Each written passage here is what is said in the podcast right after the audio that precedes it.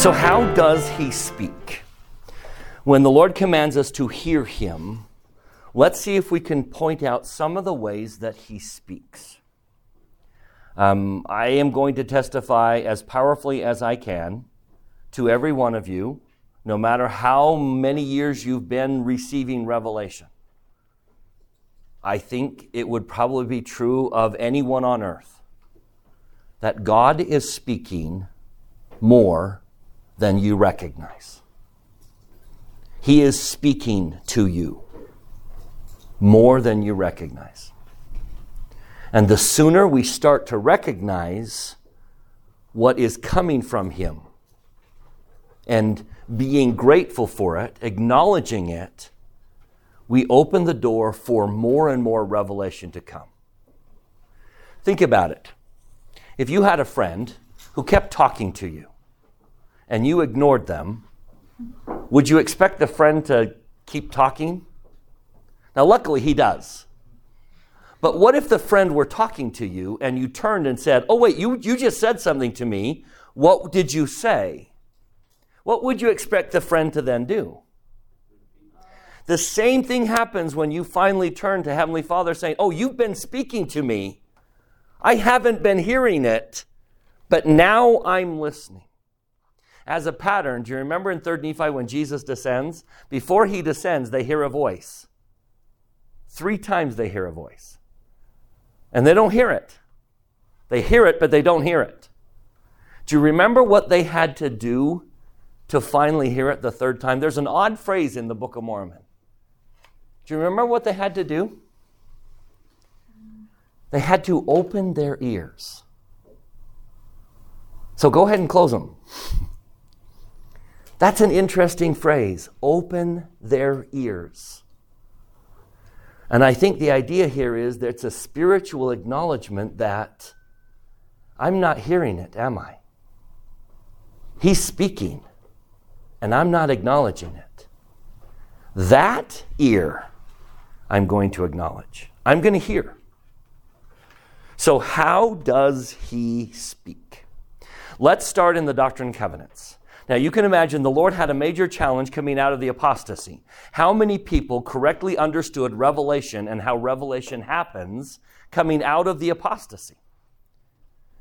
Major challenge the Lord has, right? The Lord has to teach this inexperienced group of people how to receive revelation. So there's a lot of help in those early sections of the Doctrine and Covenants. Let's start in section two.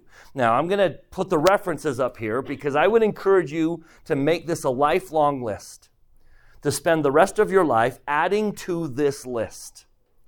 Every time you read the scriptures and you acknowledge, right there is another way Heavenly Father speaks that I haven't acknowledged, add it to the list. So if I don't put a book, understand that it's in the Doctrine and Covenants.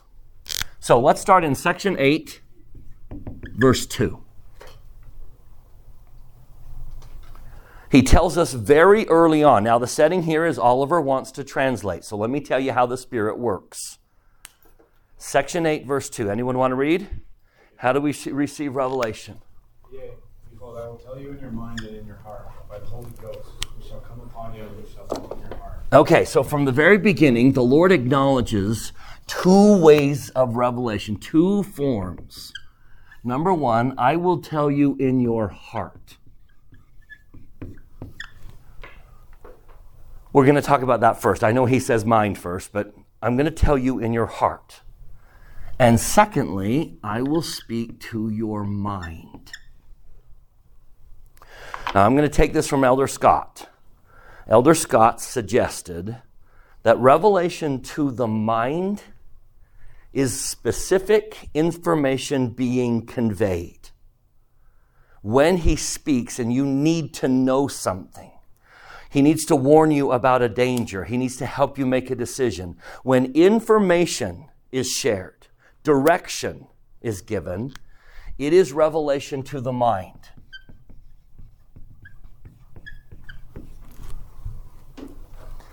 But let me suggest there's a whole nother form of revelation. Let me give you an example before I write it. Um, my wife and I have 10 children. The most common question I've been asked in my adult years is Where's mom?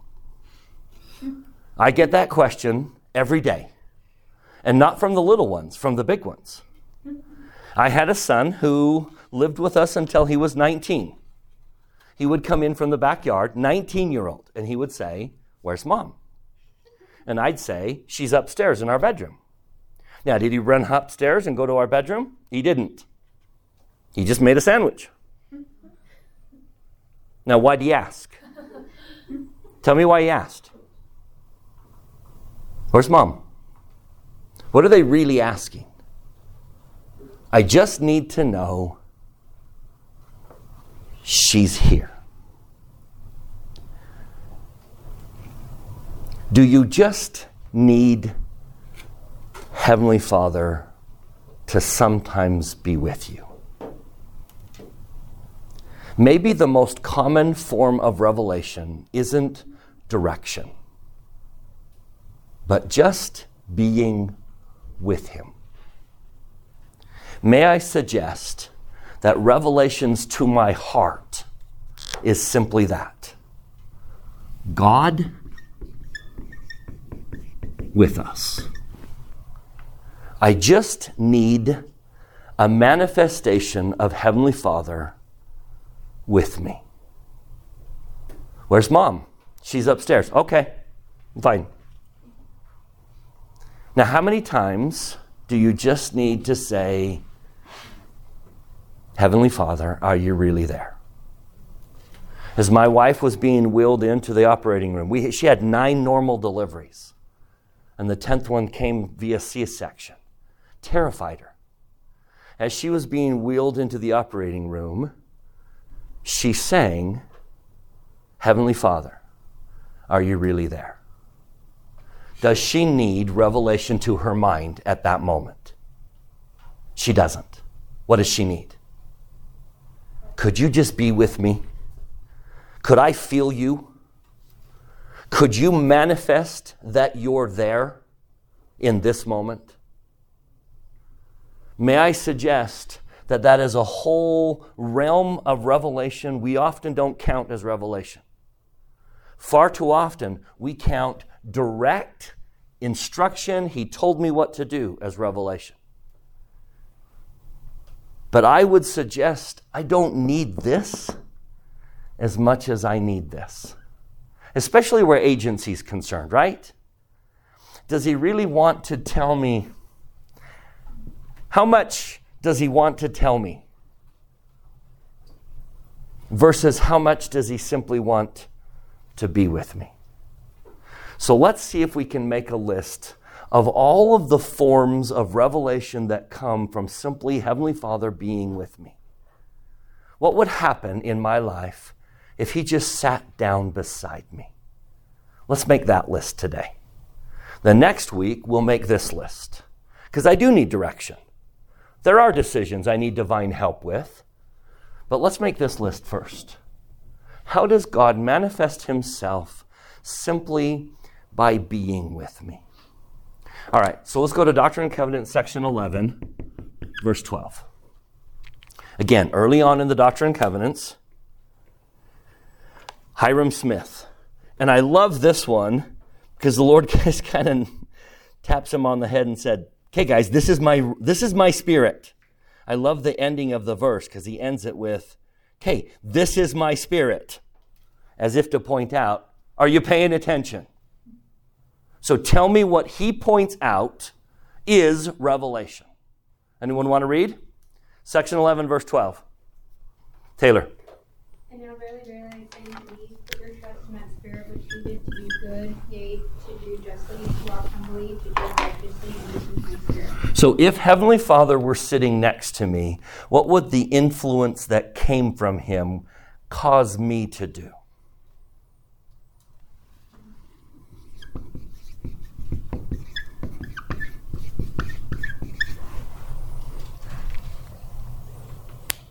If that were the only thing on the board, how often do you receive revelation? How often would you say you receive revelation measuring simply by the number of times you feel a desire to be better. I want to be better. I want to do good. Now, how many times have you gone to church and gone home disappointed that you didn't learn anything? But you went home wanting to be a better person. Did he speak to you at church that day? See how we discount that as revelation? And I love what's the last thing he says in verse 12? Come on, guys, are you paying attention? This is my spirit. A desire to do good is a manifestation that God has been with you. You're starting to see revelation in so many different forms.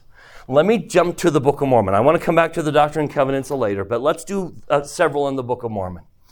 Let's talk about basic. Go ahead, Abby. Sorry.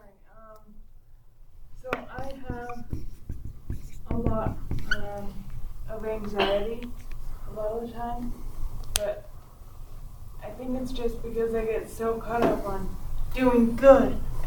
Is it good enough? But so I guess it's just one of those things where um, too much of a good thing is not. A good And we'll talk about that. As we go, we'll talk about that. But I think you can tell the difference between I'm putting pressure on myself and I genuinely want to be better. I want to be better. I want to be good. He has inspired me to be good. How about this one? 1 Nephi chapter 2 verse 16. Tell me what the Lord does to Nephi in verse 16.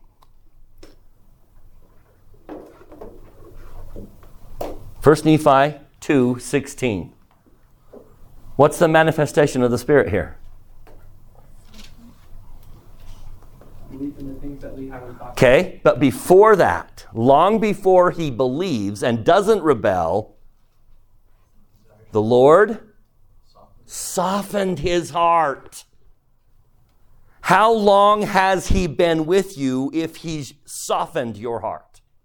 How long does it take sometimes to get into that heart and soften it? And if God has softened your heart over time, then what would you say about him?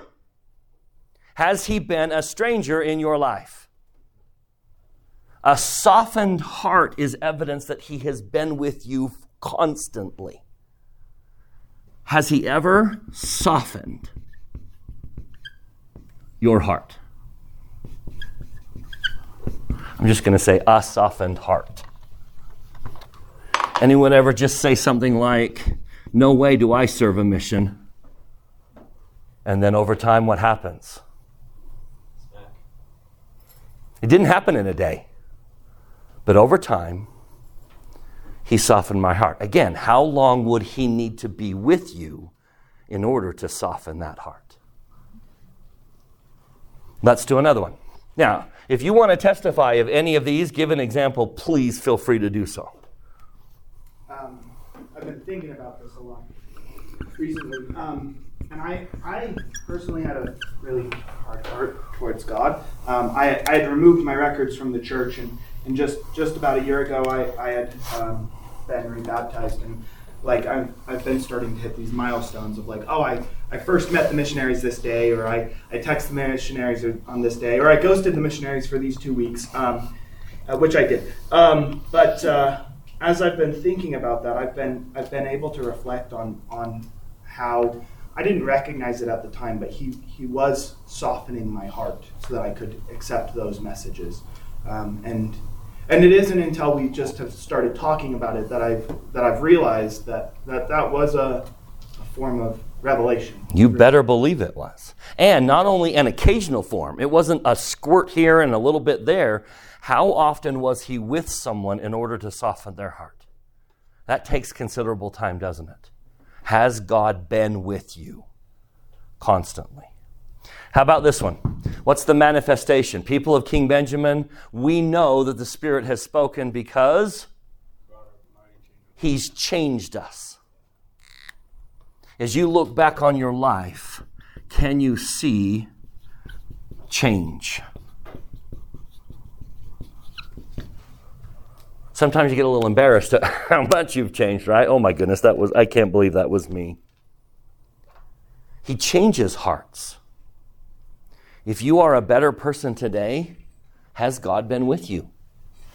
Now, it wasn't all you, but it wasn't only you. Sorry, I didn't. I said it wasn't all him. I recognize that you changed, but it wasn't all you, was it? Looking back on your life, how many of you can recognize significant changes and time periods where I changed? Do you recognize his hand in your life? That he had to have been my constant companion. He changed me. He softened my heart. He changed my heart. Now, just a few examples of a temporary, I need God now for this circumstance. Let's talk about some very common scenarios that we face and they faced in the Book of Mormon. Let's do scary. Let's do danger, scary. I, my life is threatened. I'm in a dangerous situation. Okay, that's a common one. We face that one, right? So we're going to turn to the, the sons of Mosiah going on a mission to the Lamanites.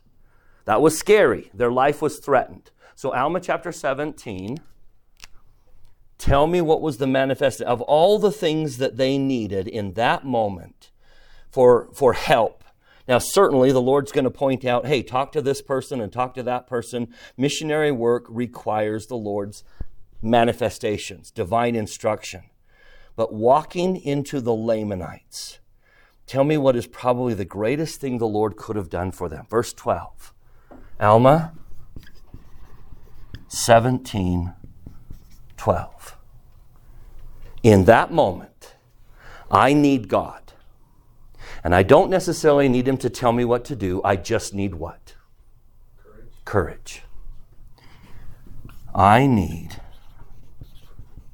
courage.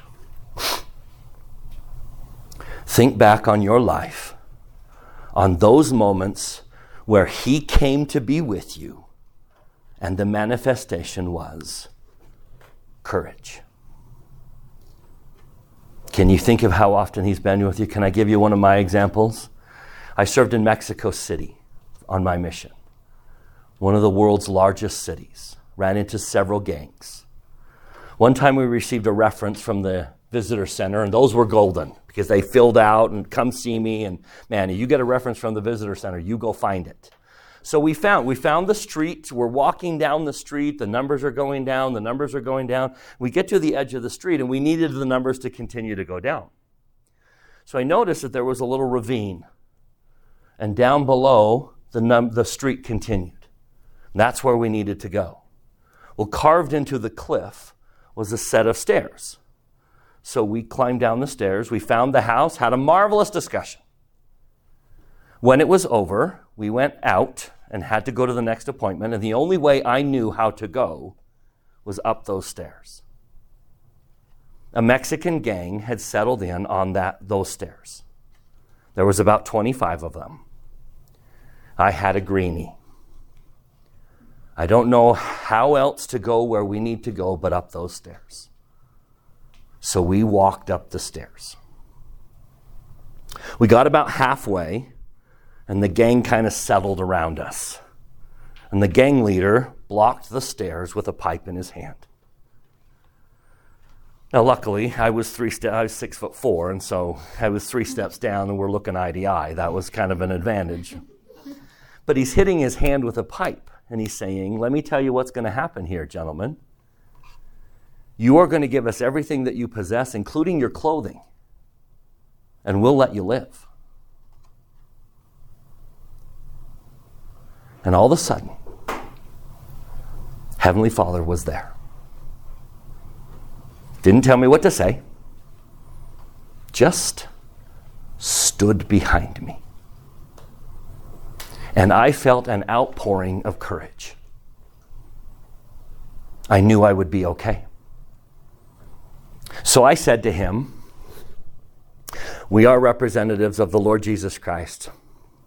We are on our way to have a discussion about God and Christ and their plan for us. If you and your gang will come with us, then we will give you gladly everything that we possess, including our clothing. But if you will not come with us, then get out of my way. And he stepped aside.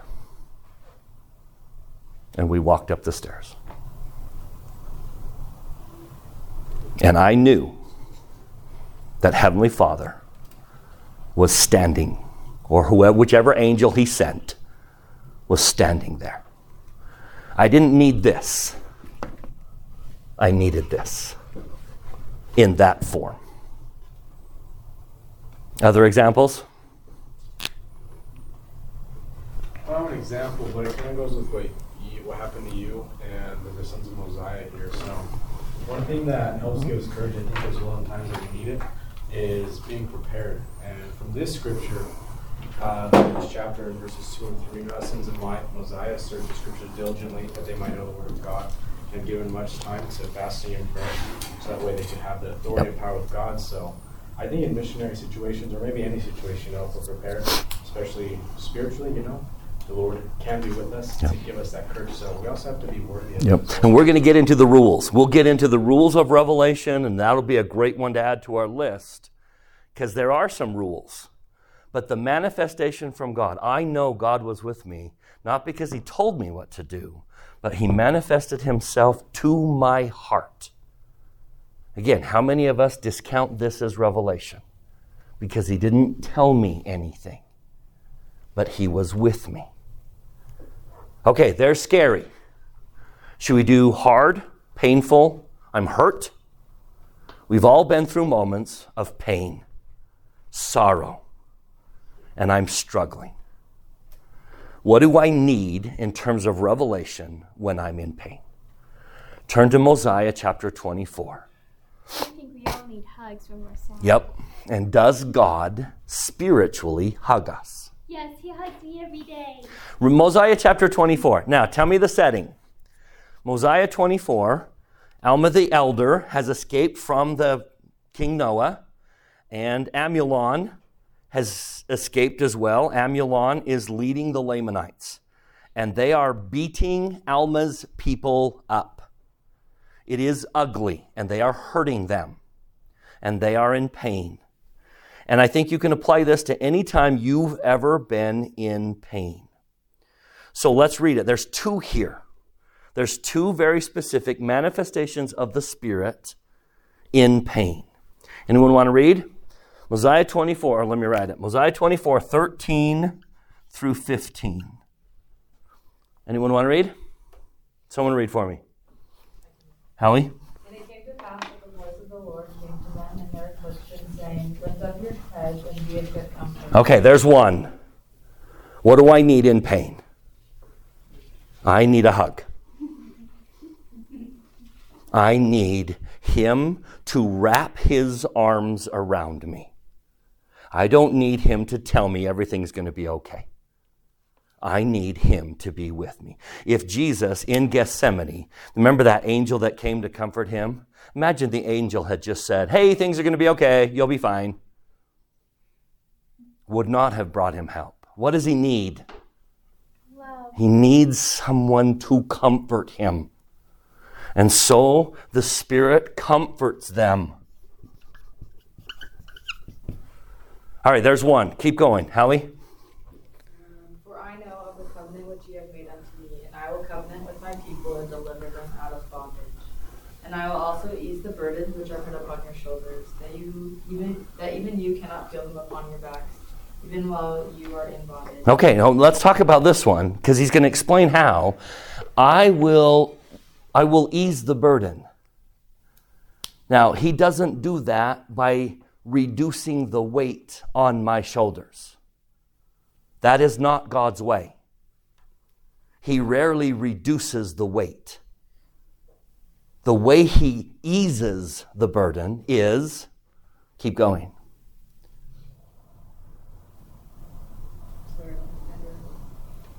And this will I do for you, that you may stand as witnesses. Yeah, and this will I do that you may stand as witnesses for me hereafter, and that ye may know of a surety that I, the Lord, do visit my people in their afflictions. Here we go. Ready? And now it came to pass that the burdens which were laid upon Alma and his brethren were made light. Yea, the Lord did strengthen them that they could bear up their burdens with ease.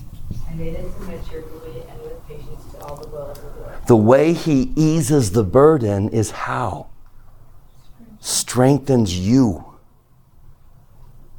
To carry it. He pours out strength. One of the greatest manifestations of the Spirit is He pours out strength to endure the situation. Someday Amanda's going to tell us the stories about the parents whose children are in the NICU and they're devastated. And what does he do? How does he help them get through that? I guarantee you've seen it, right? He pours out strength and he wraps his arms around us and comforts us. You need to look back in your life and recognize how many times he has done that. That I got through the day because God was with me, strengthening me. I teach a class on the gospel and mental health, and in preparing for that class, I asked so many Latter day Saints about their experience with depression and mental health. And so many Latter day Saints will say, I struggle to feel the Spirit. And yet I say, Well, how do you get out of bed? And they don't even realize it. What are they, what are they about to tell me? Every time I ask, How do you get out of bed then? What do they say? And yet they say, I'm not receiving the revelation. Just because he's not speaking here, which he is, we'll talk about that some other day. Learn to recognize the manifestation of revelation that comes simply as strength to handle the burden you've been given. My senior year in college was horrendous. I got married after my sophomore year. We had our baby. We had our first baby after my junior year. So, my senior year, I'm married. My wife wants to stay home with her, so I'm working three part time jobs, going to school full time, paying a mortgage, and supporting a family. I'm also a molecular biology major, taking a molecular human biology major, taking classes like advanced human anatomy, where we had to know every single nerve in the human body. We had a final exam, and then we had a practicum. The practicum consisted of 50 little stations with cadavers. And at every station, there was a little ring around a nerve. You had to identify the nerve and say what would happen if it were severed at the point of the ring. What sensation would be lost? What, what muscular ability would be lost if it were severed right there? That was our practicum. That was my senior year. I remember sitting in one of my um, environmental biology classes where the professor was talking about why different species have different structures. Aren't you glad we don't have a cuticle? I am so grateful that God didn't build us with cuticles. That would be so inconvenient. Our structure is bone. Now, what you need to realize about bone is it is the most expensive structure in nature. It costs us dearly. Because tell me about bone. Bone is a living substance, which means it moves, it changes. Every one of you have, anyone have braces on? My mommy does. Do you know what orthodontists do? They move teeth in the bones. They move teeth around the bones. They adjust the bones because it's living and you can manipulate it. The professor said if you were to break your leg and put all your weight for like two months on one leg, if I were to take a cross section of my leg at the end of that, guess what? This leg has done what? Thickened. The bone has thickened. I'm sitting there that my senior year, he's teaching this, and he says, The bone thickens to match the weight placed upon us. And I just felt him wrap his arms around me and say, You can do this. I will help you. And I just felt strength poured out upon me. Now, what would I be doing to God if I didn't acknowledge that as revelation? Would you be a little offended if you were Heavenly Father? comfort and strength. How many times has He poured out comfort and strength? Can I give you one more example? I don't want to beat this, but I just I got to share one more example. This is, comes from Elder Holland and his neighbor Katie Lewis. Elder Holland told this story way back in the 1900s.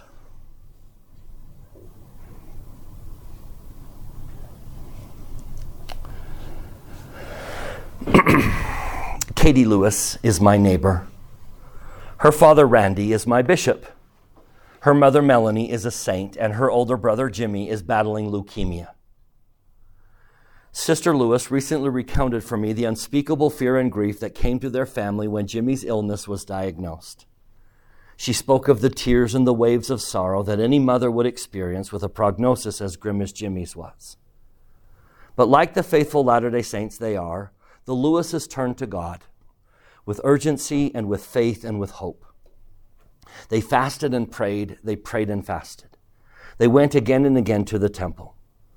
One day, Sister Lewis came home from a temple session, weary and worried, feeling the impact of so many days and nights of fear being held at bay only by monumental faith.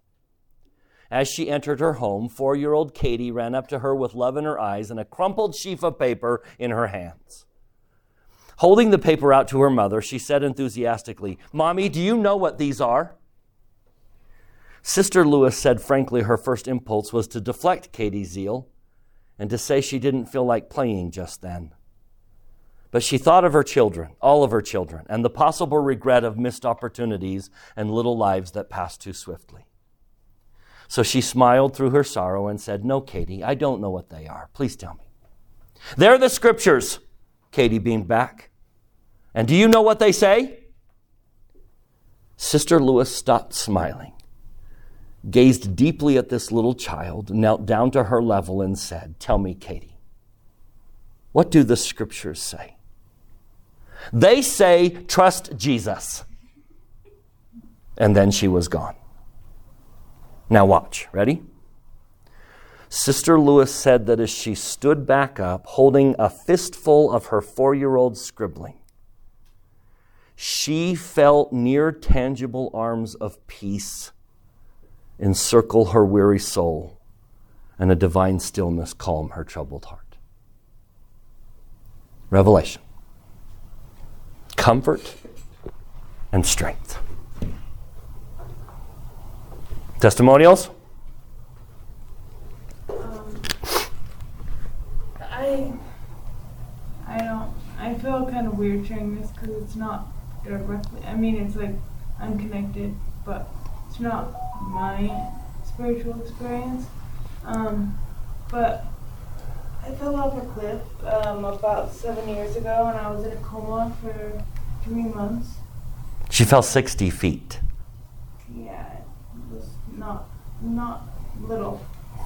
Um, but my parents, obviously, like this was really hard to deal with, and they were really struggling. Um, but then, um, my mom said a prayer one day, um, just like asking for strength and comfort and just trying to like what what the heck is God doing? Um, and um, she looked up and saw um, you know those hangers they give you at the dry cleaner? Um, it would just said hope on it.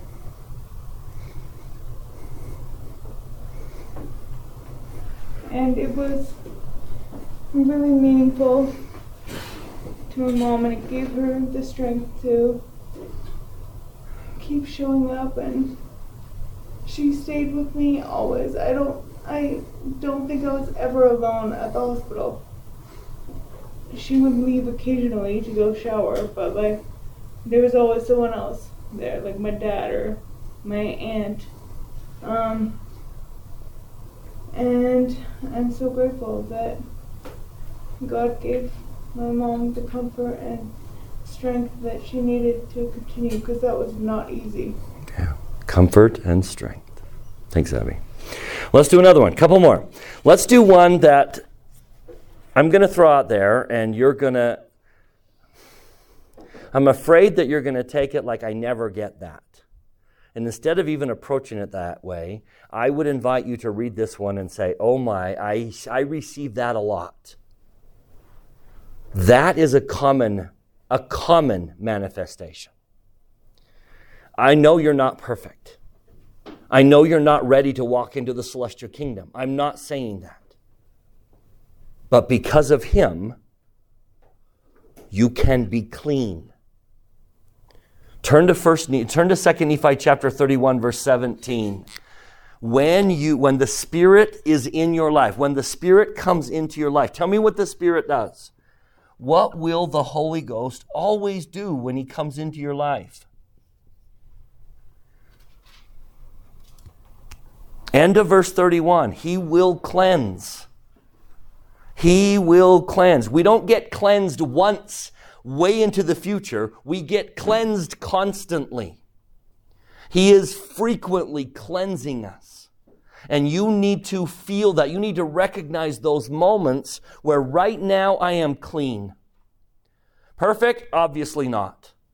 But right now I am clean. And I would hope you feel that frequently. You have a right to feel that frequently.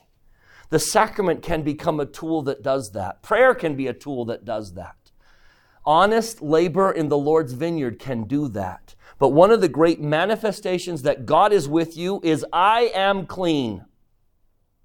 I am not perfect, but I am clean. I hope you have felt that frequently that I am clean. Right now, I am clean. And I think you need to recognize that as Him being with you in a mighty way.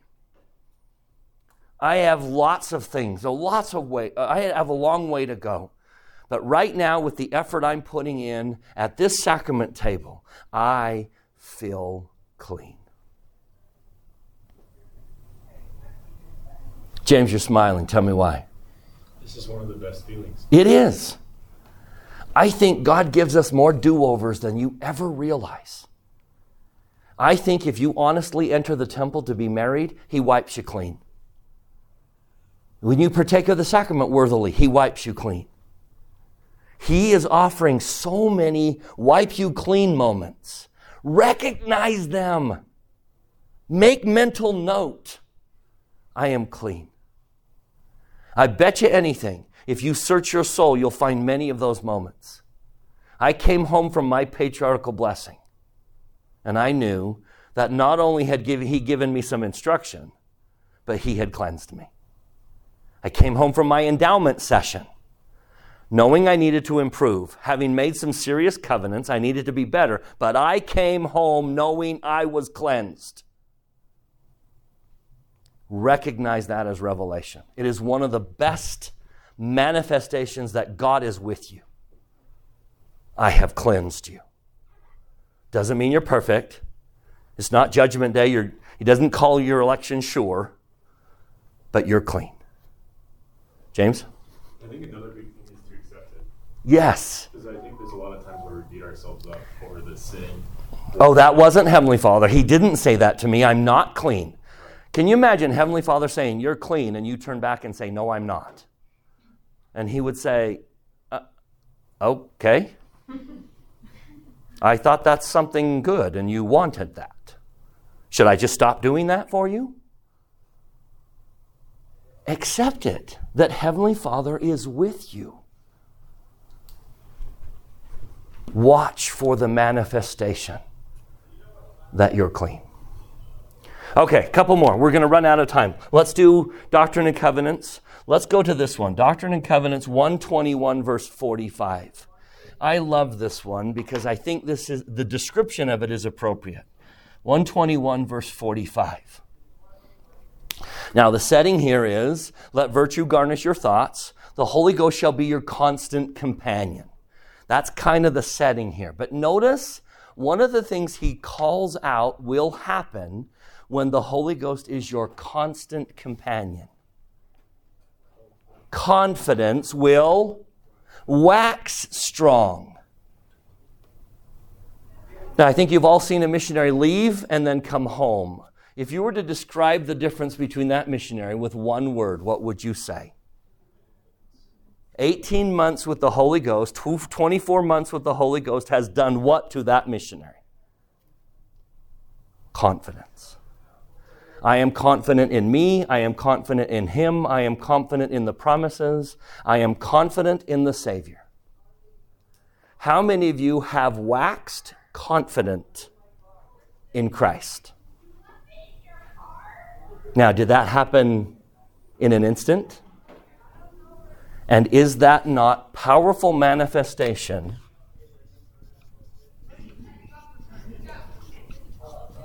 that He's with you? That He's with you. We got to stop. Now, we haven't even touched this list. Next week, we'll list all the ways He conveys information. How does He give you direction? And I'm hoping you're starting to feel a little overwhelmed with how many ways he speaks, and I haven't noticed. I would hope that today you have a private moment with him and you say, Heavenly Father, thank you for always being there. And I'm sorry I haven't recognized it. And I'm going to do better in the future. Those of you who are members of the Church of Jesus Christ of Latter day Saints, what were you given at your baptism? What were you given at your confirmation? A promise that He can, through your covenants, always be with you. Now, most of you have brushed that us off saying, well, He's not always doing this. Right. But that was never the intended promise, was it? I will always speak to you. Is that what the sacrament prayer says? That they may always have His Spirit to speak to them. What's the promise? To be with them. He is with you. Start to recognize how often Him being with you manifests itself in your life. Count them. Thank Him. Now, one more thing consider yourself worthy of Him being with you. He wouldn't be with you if He didn't love you. He does. I bear you my testimony. He manifests Himself in so many ways by simply being with you. Now, come back next week and we'll talk about the ways He directs us because I need some help in this world where, in the tumult of opinions, I need his divine help. I can't get through this life. What did President Nelson say? You will not survive spiritually without both of those. Specifically, we need to talk about this one. I leave you my testimony that he is with you. May you recognize it and then may you recognize it and invite him being with you constantly. Is my prayer in the name of Jesus Christ. Amen.